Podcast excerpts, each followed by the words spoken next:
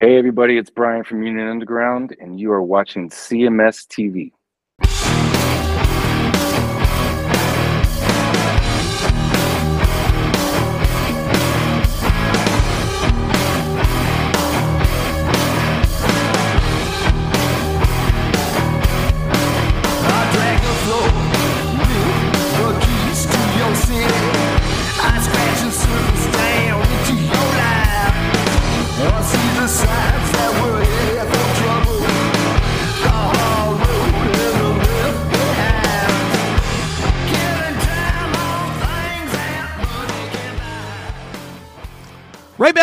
Chris Akin Presents. That, of course, was the Union Underground. Thanks to Brian Scott for checking in. And um, for you, Erik, as somebody that kind of, you know, I, I know you like that era of music, even though, even though it's it's taboo to talk about it when you're in a when you're in an '80s band. You know, I think you're supposed to hate that kind of music. Okay. But I know you were into that kind of music. I mean, for you to see it coming back the way it is, does that do you like that because it it kind of reopens the that that style to to you know the newer kids that are coming up? Right. Uh no, of course I, I I support it all, love it all, and I never think any bands should call should give it up if they're healthy enough to be out there playing and it's nostalgic. It's it's scary when you when you consider that these bands are now classic rock or something. It's Yeah. it's pretty bizarre to you know, honestly, because it doesn't even seem like that long ago that I saw Soil play in Texas. Yeah. and the Pantera guys were there at that show too, walking around. I remember um, they they were playing a bigger tour going on. I'm trying to remember uh, exactly. Two who was- That would have been what two thousand one or two in that era. it- yeah, it so was. that would have been the big tour for Pantera. That would have been reinventing the steel. That would have been with Slayer and Morbid Angel and uh, Static X. Right. Yeah, I think I, this one honestly it was it was around that time, but it was uh, it was a different lineup. It was uh, the Sepultura singer Max. It was his Oh, other band, Soulfly. uh, Soulfly. okay. It was Soulfly playing Soil. wow. um and I have a couple of other bands but it was it was pretty cool we were playing a smaller place and they were playing a the playing a bigger event and we were allowed to go over to that and check it out and it was Nice. very cool so all that stuff doesn't seem that old to me but i guess it is getting old yeah. uh Well, Limp when- I mean, Bizkit, all th- those Dude, when you think about it, that was 20 whatever years ago. yeah i had a scary thought uh now and i feel it's just funny to laugh at this because he doesn't he doesn't look nearly as old but he is older um i was thinking about obi-wan kenobi right. obi-wan kenobi alec guinness is the actor's name okay. and i was i was asking uh siri how old he was during the filming of star wars yeah. come to find out i don't know if you know how old i know how old he is do you know I how have old no he idea. Is If he you had still to alive? guess- Is he No, alive? He died in he died in 2000. okay. Um, what if you if you had to guess from Obi Wan Kenobi from the Star Wars movies, how old would you have guessed that he was when they? You're talking it? original Obi, the not. original Star Wars from 1977. oh, wow. I would have You know, guessed he was Luke seeks, seeks him out. mid 60s. That's that's actually pretty close. I see. I would have thought back then he was, you know, he looked to me like a like my grandparents. He looked like he was in his seventies, you know, back then. But turns out, uh, when they were filming that, Alec Guinness was sixty-two years old, which I feel is not that old to look that old. I feel like that's only seven years older than me. Right? Yeah, I'm I was like, "Goddamn." oh, that was, and then I, but then I thought about Stephen, sixty-seven, and I'm like, oh Yeah. oh my god, Pierce is five years older than Obi Wan Kenobi was was filmed, and so for anybody who's ever made a comment that he doesn't look exactly the same, I mean. Geez, he looks fantastic. There's nobody who has a grandparent that that that looks as cool as Stephen yeah. at that age. Where and when you see pictures of Stephen on stage, he puts the sunglasses on. That looks like the dude that you remember from 1984. Yeah. I mean, a little um, older. I mean, he does look Right. a little older, but I mean, he's still but. he's probably, and I think I've said this before on the show, he's within 10 pounds of what he weighed in 1984. that's right. He's he's not he hasn't gained 40 pounds. No fucking way. You know, he, he probably still what I mean, if I had to guess, and here, here we go guessing what a guy weighs, but what's he probably weigh? 150 pounds, baby. I don't know. Yeah, he can. He's he's we're he's an inch or so sh- uh, shorter than me, and he's you know I I, I don't know. I, to to be honest, he he can wear like really small stuff, like a Right. small. He can wear a small to medium shirt, so I don't know. Yeah, Yeah. maybe a Probably 140, 150, 150 140. Yeah, I mean, it's he's a he's a small guy, and he. But he's he- strong. he's always been really strong. He has like he has these big Mike Knuckle Well, mitts. he's always like- been like a just a wiry man's man type of a dude. Yeah, like he'll come up to you like and punch you on the arm, like, "Hey, how's it going? Hey, man, come here, I'm talking." to you." Boom! Like, oh, hey, whoa, hey. It's funny because you know, for all these years, all these years of seeing Stephen, I don't think in my life now you you have a different perspective on this, I'm positive. But for me, just as a fan guy, I don't think I've seen five pictures in my lifetime of him not being rock star Stephen Pearcy. Right. And I I was absolutely like, wow, never seen this before. He he put some pictures on his Facebook um, over the weekend. I guess him and um, Christy went to see the Sphere, the big Sphere thing in Las Oh, yeah, Vegas, yeah. I- and and he was in a suit, like he was in not not Oh, like yeah, a, not a tie or nothing, but he had like a you know like a, a black T-shirt or the a black shirt. blazer. Yeah, and, and a blazer on. I was like, Yeah. I had to double take because I, I don't think, I can't remember a time that I didn't see Stephen Pearcy in a leather vest or a, a Right. ripped up Ratt t shirt or, it's hard for guys like us to look formal too. Like I Yeah. s- hate when I got to go to something and I have nothing to wear for it. I remember one time I was was probably humiliating experience. Uh, one of the top humiliating experiences of my life. Uh, there was a, a a really great kid that I taught guitar to. This was a long time ago, and he was having a bar mitzvah. And the whole reason I got hired uh, was because they wanted him to learn Lynyrd Skynyrd Sweet Home Alabama to play with the wedding with with the bar mitzvah band that they were hiring. They wanted him to come up on stage and be able to play, and he didn't know Right. anything about guitar, you know. So there there must have been a good like year, you know, we worked with just on this song, you know, Right. together. Um, but it came time for the for the event, and I'm like, oh my! I remember back then I was I had way less money than I have today, and I the only thing I had that with buttons on it was this uh, white shirt, which I I forgot was like a kind of a described as a waiter's shirt. okay. so and I, I had that, and like I put on like a black.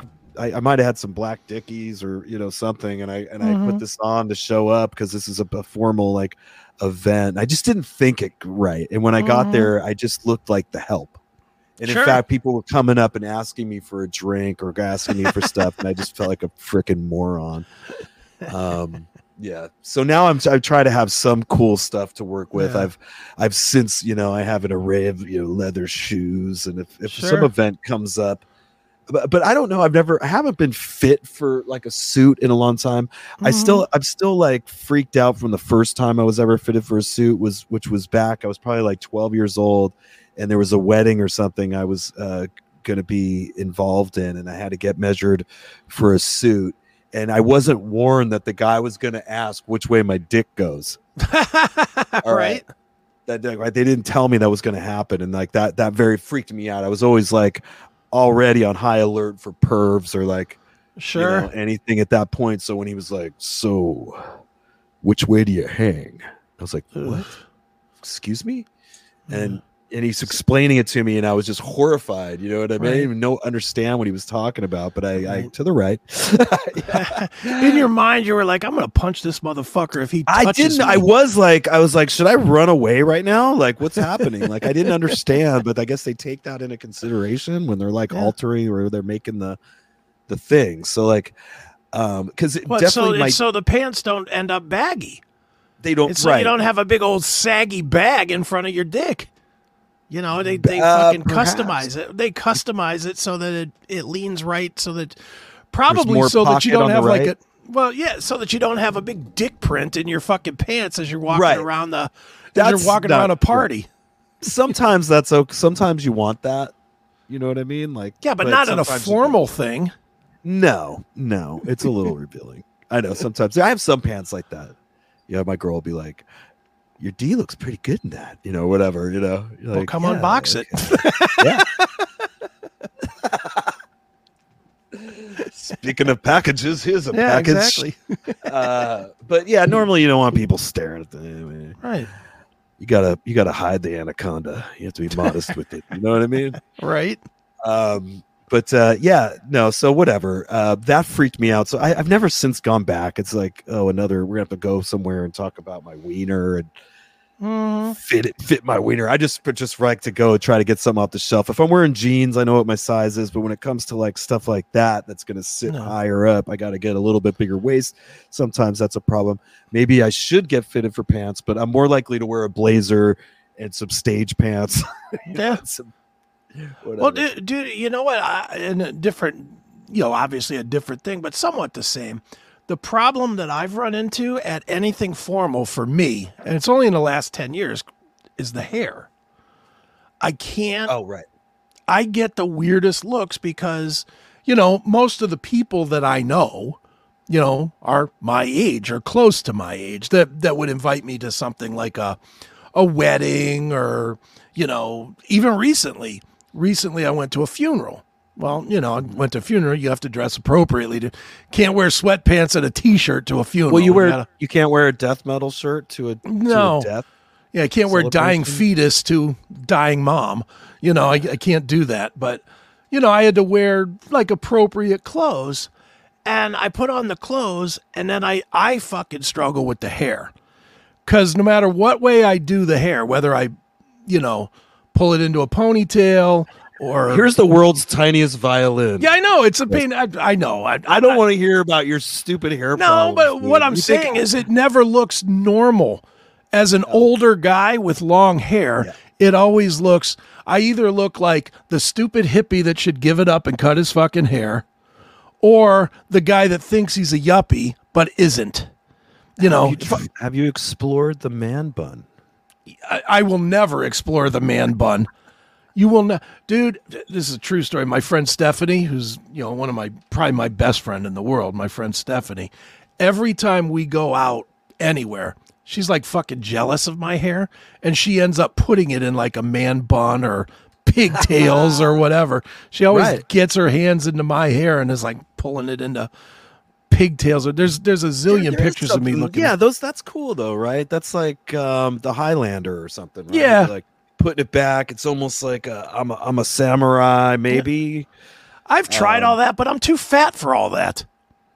I don't look like a samurai. I look like a sumo rai, you know, and it just it it doesn't work. It doesn't, you know. I I've tried that look. I've tried the Chris Jericho look where I pull it on the top, you know, pull it on the top and it falls kind of down. I, I've tried them Right. all. That yeah, that's that makes sense. Well, what what are you doing now? Behind the, it's behind the it's ears. just I just have it pulled back. If I take the headphones off, it's just kind of Right. there.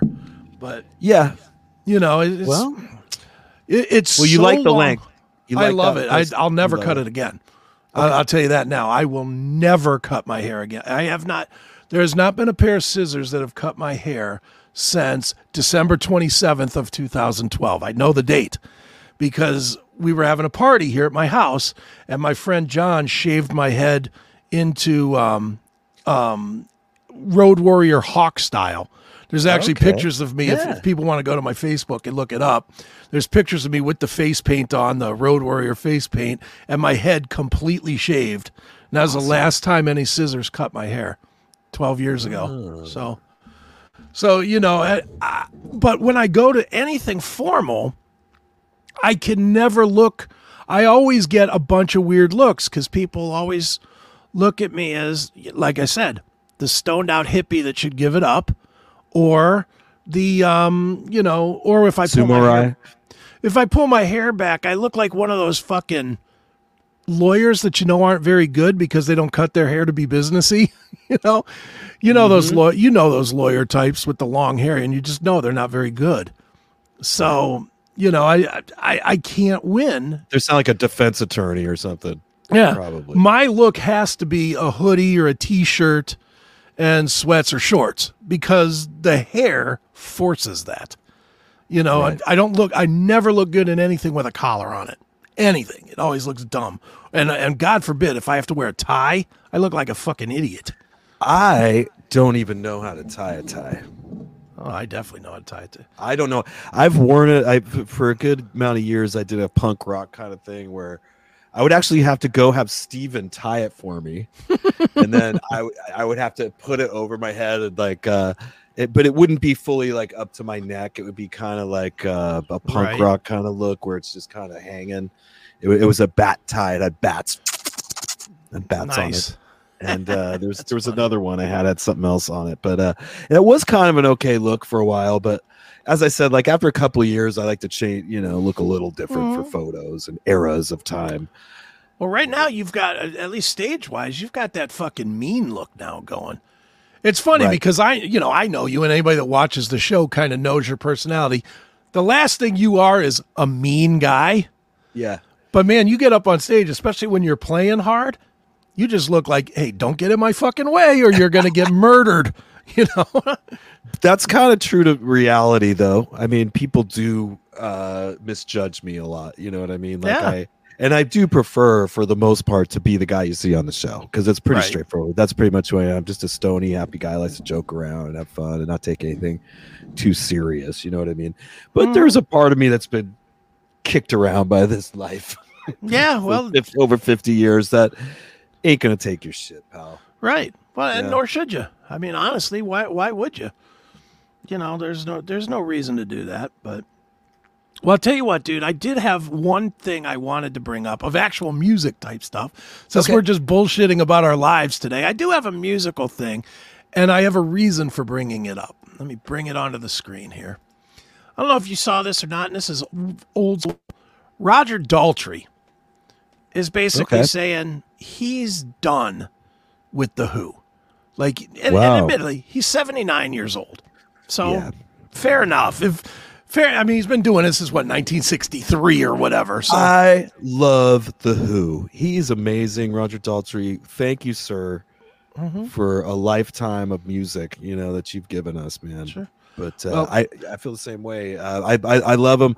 I we talked about this that Susan and I were going to go see the Who like about a Yeah. year ago, and I Mhm. declined because I just didn't want to see the geriatric Who. yeah, fake So- Who.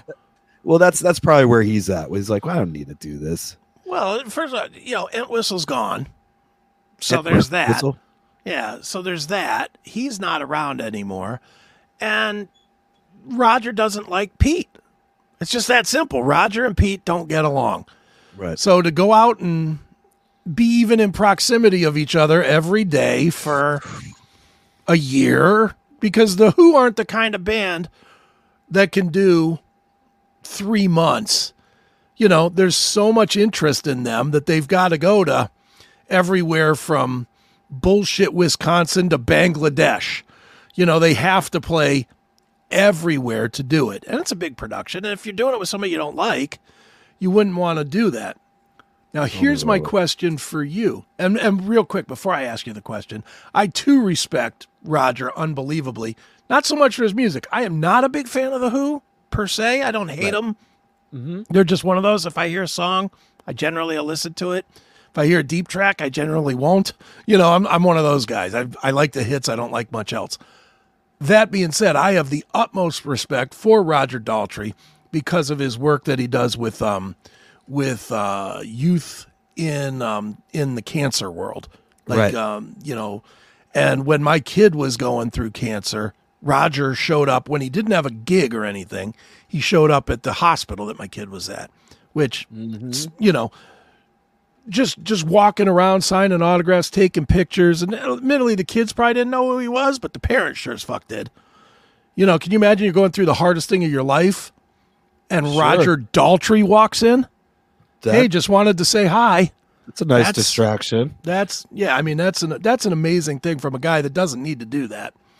So all kinds of respect for him. But now on to my question for you. With him saying that he's stepping away. You're obviously in a band that there's been hints hints that are out there that might be that Stephen might want to wrap it up at some point. Right. So the question I have for you is does that make you as the guy that's, you know, kind of presenting the music for Stephen to do his thing over, does that make you want to commit even more to Stephen to be even a better player than you've ever been before so that he goes out with a bang? Does oh it, yeah.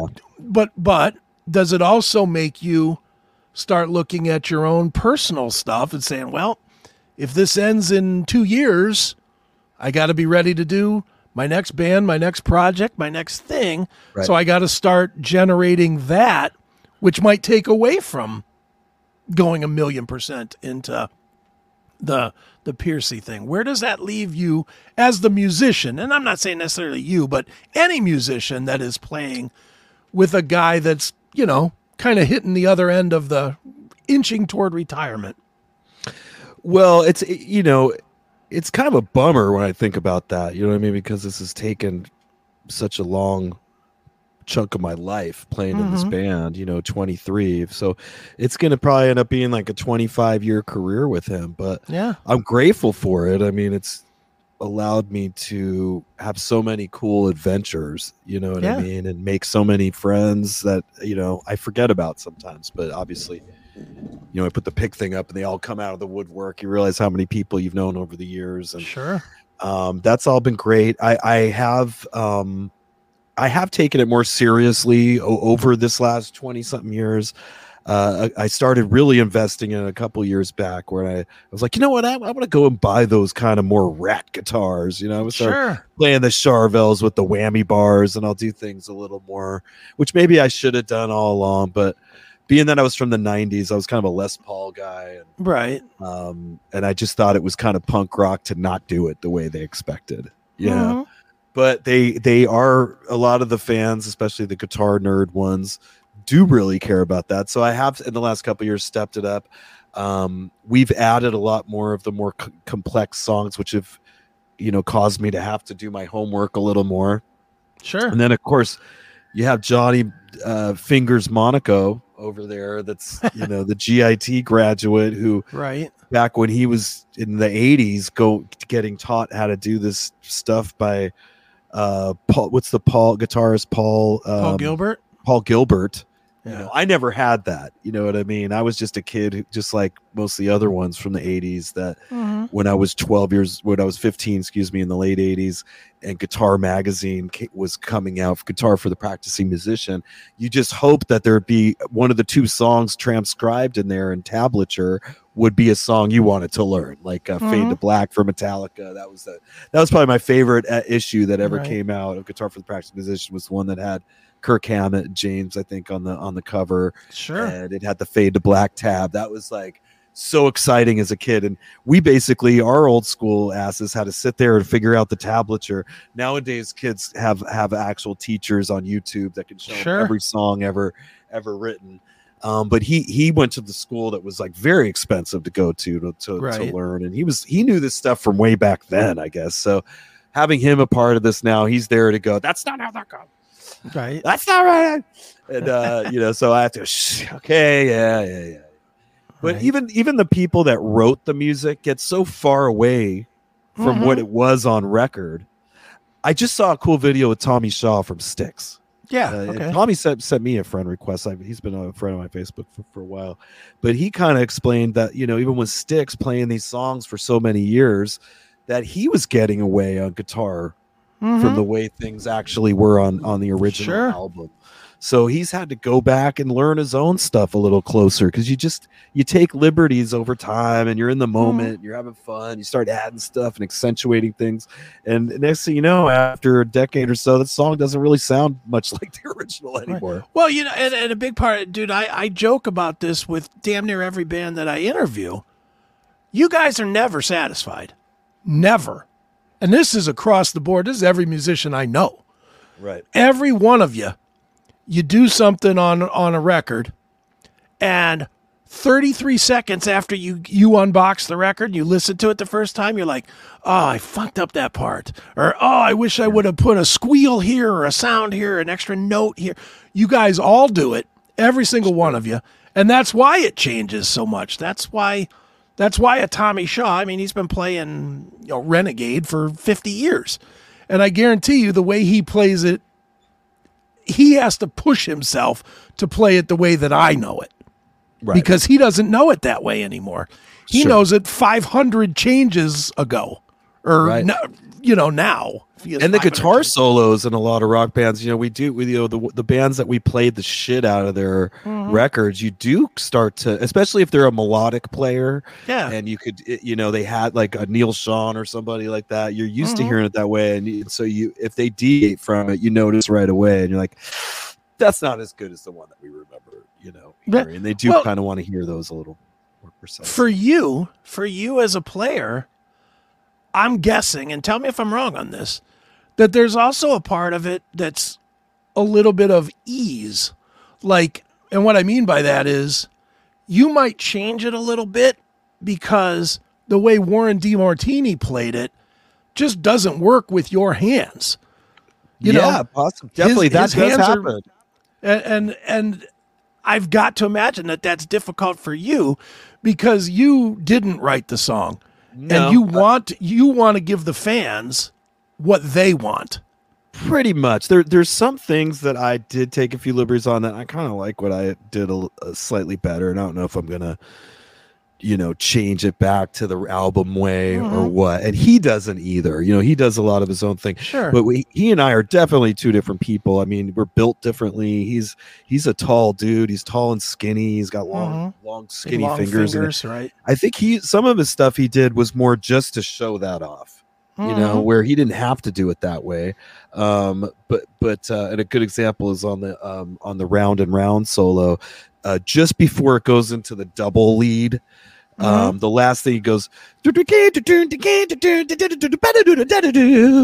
like that one he's he does it he stretches it on the same Mhm. string and does this go go go go go but the way I, I I sling my guitar pretty low and there's a more uh chance that I'll screw that up that my Okay. fingers aren't as long as his right. and I gotta really reach to go go go back go do go back you know on that one where if I just go up to the to the key of A uh up there and just kind of Mhm. do it on the higher strings I barely have to move it all I go what's awesome about the guitar is like the same notes appear like throughout it you're Right. not it's not like when you're you know even on a piano they do too you know what I mean but Mhm. uh, if you have a full scale 88 keys, but on a guitar they reappear. There, there you can do things in a different spot and make it work. And, and guitarists all the time do that. They'll do something to do it a little different. Sometimes when um, you're doing a, an acoustic version of something, that always happens. You can't, you don't have enough frets to do the lead yeah. over there, so you kind of play a lower register of it. Um, How I kind of got a is- little lost there. No, that's okay because you took me to an interesting place, and there's a story. I'll put the story up on the on the screen as well here. Um, the other thing that that brings to me is how important is the guitar itself. I know the fingers are different, but to capture the sound, and and this is the example, Satriani is literally building a replica of Eddie Van Halen's classic guitar just so that he can play in this tour that he's doing and sound as close to Eddie Van Halen as he can. Now, this is Steve Satriani. Right. This is top, Okay. what, three ever? I, I saw this today, and I have Yeah. to weigh in on it. yeah, little bit. please do. Please you know, do. and for one, let me let me preface this by saying that Joe Satriani is an amazing guitar player, and he was definitely one of my influences. I wouldn't say it's the Sure. top one or anything, but when his surfing with the alien thing came on, I forgot what year that was, but I was Yeah. pretty young. I was probably, 80s? it was the late 80s or something. I was probably only like 14 or 15 when that came out, and it was. I love how melodic he is Mhm. his tones he get he is uh he, he loves to uh you know he's a j- boogie boogie kind of player Sure. Satch Boogie, 87, right? by the way. 87 is when that came out. I- oh, that was such a great year for me as a young kid learning guitar and just how Sure. magical everything seemed at that time so he will he can't really do any wrong with me and i would never write him off over this fucking van halen fiasco um but this doesn't even make sense like having to build an amp to replicate with the technology we have today we've discussed this uh they have tone x and these things where he could literally go over to wolfie's house and go put he could scan whatever amp ed has there just put it into this box and then Mhm. because Ed, for one, has used probably 30 different amps over the albums they I don't know how many albums Van Halen did. Uh, Like 10 or something. Career, at Like least 10, 11, yeah. at least 10 he probably used a different amp on every one of those so Mhm. you almost if you were really going to try to go true to form you'd have to utilize today's technology to have a pedal board for each album that song came out of to like have it all for you there Well, here, correct. Answer this question for me, and this is coming as a true guitar stupid person. I'm looking at this picture right here. Right there's an Eddie Van Halen amp. right it right. Shouldn't that sound like Eddie Van Halen? yeah but you had a good point. You were driving at i know what you were driving at. You're like is Yeah. the tone in your hands or is it in the Yeah. amp? And it's in it is in your hands. Okay. Um if you if you pick up eddie van halen's guitar go to play it you're not going to sound like eddie van halen. Right. you know you could play through his amp. It is in it is in the hands. And i've i've had other people mention this too and the same with the Ratt stuff i mean people try to play the Ratt music and they, they, usually you'll see them on a video playing along with it Mm-hmm. which is not the same as playing as you're the main thing they're hearing okay those are two totally different Sure. things You can mimic to a point. right Like you can use the same guitar and you can use the exact same tunings and, and all the same gear, but it still is going to come down to your hands just don't move. Even if it's a, you know, a hundredth of a centimeter movement, your hands are never going to move exactly the same way as Warren DeMartini's. No Joe Satriani's hands are never going to move exactly the same way as Eddie Van Halen's. It's just unless you wanted possible. to devote your life if you wanted to devote your life to to playing exactly like that guy to where you're just a you're that guy you're that guy's Mhm. stunt double you know what i mean but that's not me i mean i create so much different kinds of music and stuff it would probably blow people's minds you know the Yeah. styles and and things out there but there's expectations of we we've discussed before like uh, you know i've realized now working with Stephen they kind of expect a certain sound Mhm. uh, f- from it. And so the next sol the next thing we do solo album wise will be probably more directed towards a early Ratt sound or something Okay. like that. Um, instead of trying to be experimental, doing you know the Led Zeppelin sound, right. uh, different goofy things we've we've tried. Um, but uh, yeah, with the with the future, you know, winding down right now, I definitely want to go out with a bang. You know, when we did the the for the whiskey show, it was so important to me to sound to sound good that I like bought a whole new Splawn amp for that. Sure. Right. Uh, which which when I was in Walmart, another thing I did was get a, a, a cool little frame for this poster. Nice. Look at um, that.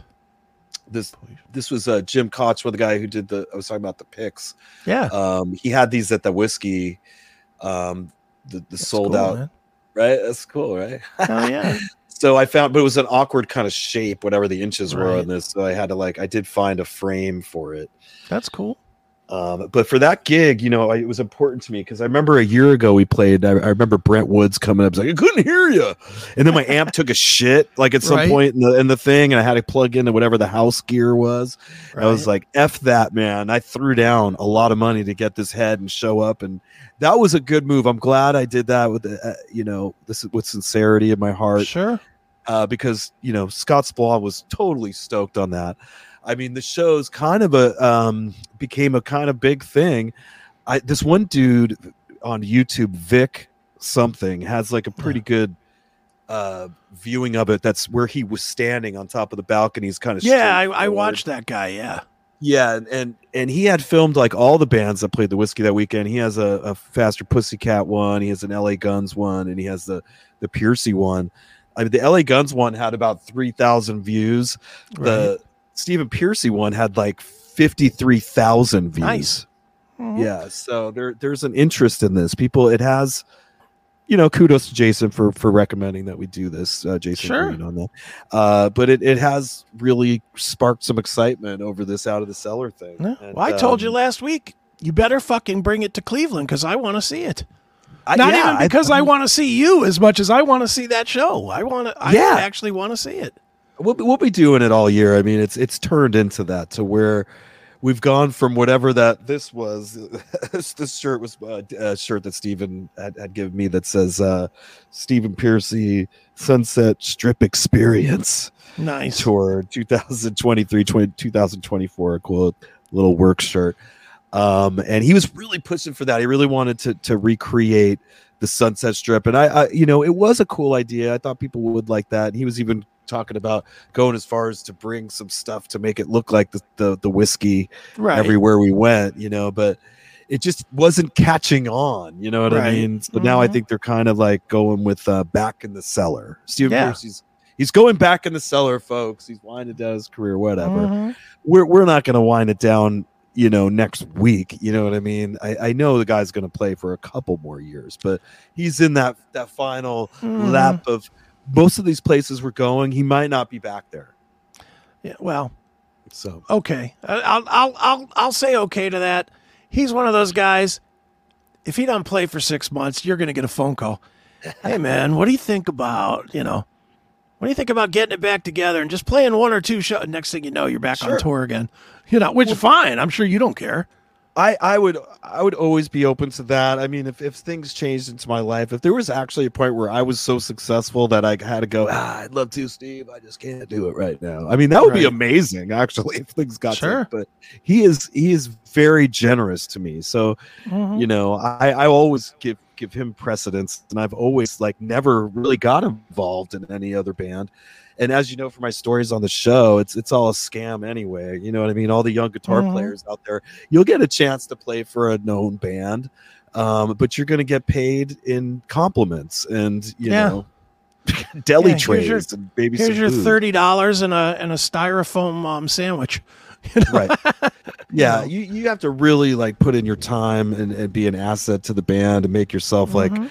Irreplaceable and and somebody who contributes things you know what i mean Right. to i mean you got your top players out there and o- over the years i've i've realized there's not that many of them you know what i mean the top hired guns sure. the pool is not that huge and as some of these guys age out they'd prefer to look for a younger person that can do that uh, yeah. there's a couple of like uh, there's definitely younger kids out there that have a great sound that are going to go on to do some great things but Mhm.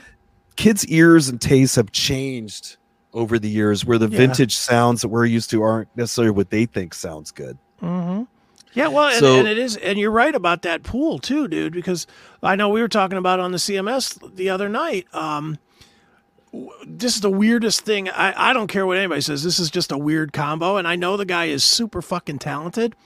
So I'm not Right. trying to say that it's weird because he can't play the parts, but seeing Joel Hoekstra right join um, uh, Accept mm-hmm. that just seems weird. Holkstra doesn't. When I see that guy, I think Whitesnake, or I think sure you know that type of stuff. I don't see him in Accept. right But again, because the the pool is small of great guys that have a good look, have a great talent, and can play universally anything. He's one Right. of the few. You know that he's going to show up and throw down and he's Yeah. professional in, in every sense of the word Mhm. so and they're and they're going to pay for that Yeah, of course. They're, uh, yeah, I'm, I'm not thinking he's playing for fifty dollars in a deli tray. No, definitely not thinking absolutely that. not. He's they're they're probably uh, paying a, a big amount to make sure Mhm. that they uh, sound good and to have him out there. And I, you know, I have a couple friends of mine that you know do that. Uh, you know, Robbie Crane's you know very successful. You know, from playing for Mhm. Warrant. You know, and Robbie's another one of those amazing guys who could play anything, man, Yeah. anything on the bass. Yeah, I mean he's in it- what now? Black Star Riders and Right. and every other band known to man. It seems like every time I turn around, here's another band, and there's Robbie Crane on stage. So This is his life. It always has Yeah. been. He's he's he loves it, and Mhm. um, and Sarzo's guys, another guy, right. Rudy Sarzo, another guy that you know anybody needs a bass player. There he is. But even Rudy, I mean, I I, haven't followed him the, all along, but has uh, he kind of dipped out for a while, didn't he? Wasn't doing too much there. He's uh, always been in something ago? as long as I can remember. Whether it was Right. you know, even in like the 2000s when, you know, when a lot of those guys weren't in their big, their bigger bands anymore. Sarzo was still in like Blue Oyster Cult and stuff. You know, he was still out there. He did like 10 years with Blue Oyster Cult. You know, so he was always Right. sort of out there, you know, just maybe not the bands that we pay attention to, but he was still always, Mm-hmm. you know, Bruce Kulick, another guy. You know, after Kiss, a lot of people think he went away. Well, he didn't. He had Union, then he was in Grand Funk, and You know, I mean, he's stayed it's, busy it's too. scary for a lot of these guys that have, have, have done this, contributed their whole lives to it. That if, if something finally comes to an end, you do have to consider what you're going to do Yeah. for uh, for a living out of that. You kind of asked me a little bit about that, and I'm I'm excited for the future, no matter what happens. right. You know what I mean? And I love you. I love that you gave me this opportunity to Well, have. shit, you've taken it over. It's damn near Erik Ferentinos presents at this point. no, you know, you were saying some things last night. I was like, was he getting mad at me or? No, like Um, what? What did I say last night? Oh, it was something. Um, oh, oh, he he doesn't do any movies or interviews anymore. No, he doesn't want to be a broadcaster. Why No, you- that isn't what I said. What I said was that what I said was the honest to God truth, and and I'll say it again here, and you can tell me if I'm wrong, but I said that you don't have time to learn all of the bands. It- you know, you were totally true, and actually, I thank you for that. And, and believe me, dude, if I had an issue, you know me, I'd fucking say, ah, hey, I know. That's not so. I'm, I'm very straightforward. I mean, my friends Sure. kind of don't always like that about me. You know what I mean? Mhm. But I'll tell them if there's an issue. I'll try to be respectful, word it nice at first, or whatever. Um, but my my issues are few and far between. When I work with other people like you that are really motivated and stuff, like there aren't really any issues. You know what I mean? No. We just want what's best, and we just Yeah. want to put in kind of equal work on it Yeah. and hope it becomes something great. I mean, the broadcasting thing, like, what is what does that mean? Is that like fishing, like like casting for broads? hey, ow, got one. No, um, I I I I like to what we're doing, whatever this is. If broadcasting means you have to interview people, no, that's not like it. I don't really Yeah. care. You know what I mean? I just like us doing comedy, talking shit, just opening up our lives to everybody. Hmm I mean, the interviewing thing is separate. it's okay to be separate on that because, and, and, and you've told me this off off off show, and I'll bring it to the show. I don't, I don't care. We'll pull the curtain back. It's difficult when I know all of everything about the band, and you're just sitting there looking at the camera. it is difficult and i felt so like what do i do Yeah. back here and and Here, then i've I'll the sit other here and I'll sit here and stare at the camera for thirty minutes while you talk. You know that sucks. Look at what- or i'll sit there and start every- whatever i do it's either it's either distracting or uncomfortable and and then chris would be like go your question like he he was trying to train me to do this question thing and it's it's i'm not very good at it and my and when i don't know anything about them and my questions if i'm trying to formulate something i was hoping they, the, the the guest would say something that would spark a Yeah. question Mhm. but you you had covered a lot of it and it, it became awkward I, I like what we're doing here we're Yeah, we're, we're going to kind of have an interview and it'll probably allow us to interview more people because you'll be available whenever they are to do Mhm. it they don't Yeah, have to do exactly. it live Mhm. and you continue to do this and the show kind of goes into this interview for a minute you know Yeah. 30 minutes 15 minutes whatever i Mhm. mean honestly if it's somebody like not i don't mean to sound like that but i mean like we probably shouldn't you know put them out there for longer than 15 minutes or something Yeah. like that if they're not that known you know what i mean or they don't have the pizzazz to keep people you know Well, that's it. in. If they're if they're if they're a snore, I try to get out. That is that is very true. If they're right if they're a sn- and that's even me just one on one. If they're if they're boring, okay, thanks a lot. now if we if we get like a ricky from headbangers ball yeah, we'll talk Uh, for a while, but you know, uh, he's he's amazing. Or you get Ron Keel, you know what I mean? You Mhm. know, these people, you know, you're getting, you're just going to be Yeah. sucked into their whatever they're talking about. Mhm. So that's a different story. That's like a special episode when we get some of these guys that are Sure. just, you know, really know how to do an interview and and have a lot Mm-hmm. of energy and are excited to be there and stuff. Those those people you definitely want to give them a, even a whole hour, maybe. You know what I mean? sure, exactly. Well, speaking of giving people a whole hour, we've given them more than that at this point. So. Okay. Let's wrap it up because um, with the union thing, we're we're right at about time anyway. So let's do. Let me put the graphic on the screen that I have neglected for the entire show. There we go. Jesus, how Oh, did yeah. I not have that up? And Erik, tell us where you're going to be because I understand Right. you're out and about this week. I'm prepared now to tell you There guys we where I'm gonna be. I actually realized I'm flying Wednesday. Okay. Um, and I will be Thursday. We're going to be in Baltimore at Rams Head. Okay. Okay. Uh, then we're heading over to PA. We're going, going to be in Glenside, PA at the Keswick Theater on Friday the 19th. Then we head over to Uncaseville, Connecticut for the Mohegan Sun, Okay. uh, where we're going to headline the 80s rock invasion. okay. Uh, that's going to have uh, other bands. Vixen's going to be out there with us, and I think uh, Quiet Riot. And oh, you know who's going to be is um, the other LA Guns. Oh, the Riley's LA Guns. The Riley's LA Guns without Riley. which Without is- Riley, yeah. interesting. Uh, so I guess they're opening the show or something like Okay. that. Uh, so that should be good. But that's a full blown arena. That Nice. so that should be exciting, and that's on the third day, which is always good because it sucks to kind of fly out and go play an arena. Like you want a couple warm up shows to be like, Right. yeah, full autopilot. Let's Sure. do this. Um, and then on Sunday, we're going to be in Patchogue, New York, at the uh, Patchogue Theater Nice. and that's uh, Sunday, January 21st. Now, you and I, after the show, are going to have to uh, figure out what we're doing for for next Monday. We, we might have to do something a little in advance because Okay. I'm going to, at the fly day for me. So after the show, you and I will talk. That's fine.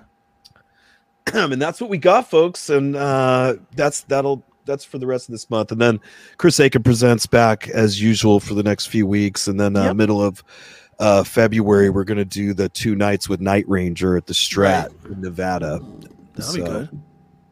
Well, very good. So here's the real question that everybody wants to know as you do these East Coast shows. How many picks will be available on those four days so that people need to make sure that they buy them? Man there i you know as i said this initial little test run i did Yeah. i'll be honest i only only made like a hundred of these because i was just like well what if i'm stuck with a bunch of these or nobody really cares about it and i go oh shit did i miss you know what i mean so i think Mhm. even today after i wrap up the show i'm gonna have to uh hit up uh, the pick guy Sure. and get another Will you- order going Will you have five available for each show? Yeah, I, I mean, definitely for these four shows, Jason had told me it's good to give him about ten per show, Okay. uh, on average, as far as expectations for for merch sales in general. I mean, he didn't really take into account out what a hot item these are. That's right. but uh, but anyways, yeah, I'm gonna, I did, I am gonna take at least like fifty of these out there Okay. for the four shows. And um, probably not going to be taking the orders, you know, till tomorrow. I'm not going to be able to ship them till Sure. the following uh, Tuesday anyway. Uh, but again, we are going to be able to get a link. Do or die by tomorrow. The link will be official where you can get these. And as I said, everyone who uh, goes ahead and pays the 25, I'm going to sign them, Okay. send it out to you. Nice. And who knows, maybe even give you a mention on the Chris Akin show since it's not going to be that many of you because it's limited edition. That's right. Well, very good, man. So, bottom line is make sure you have an extra 25 bucks or 20 bucks in your pocket if you're going 20 to these bucks at the show because I don't have to ship it or anything Yeah. and pay taxes on it. So that's Yeah. the cheapest place is to go go to the concert, buy a ticket to the That's Stephen right. Pearcy show. Go get a meet and greet to meet Pearcy. Get your picture with him. He'll sign anything you got if you get if you buy one of his meet and greets. I'll be in the general vicinity there. So if you Right. if you buy this at the merch booth, at some point, as soon as I pack my guitar up, I'm going to run out there and um, kind of catch the people leaving the Pearcy meet and greet. Right. And I'll be I'll, I'll be in that general area to, to meet you guys. Very good. Well, and as for me, I'll be where I always am here. Um, uh, Wednesday, Seth Williams show, CMS on Saturday, and there'll be some form of Chris Akin Presents on Monday, I'm sure. So, um, next week's uh, guest is a is a new band that Erik would like to see 15 minutes of, uh, called uh, Paralandra. Um, it's, it's like Halestormish type of a band. Okay. People are learning about that, so we will introduce them, and um, me and you'll figure out some time to record and get that probably tomorrow, I'd imagine. So we'll get it. That's we'll what get I'm, it. that's what I'm thinking. we'll get it done, and uh, but that's gonna do it because we are going to be right up against the the time that I have to broadcast this shit. So To for Chris- broadcast. that's right. So for Chris Akin presents, I am Chris Akin, I'm Erik Ferentinos. and we are gone. See you, folks.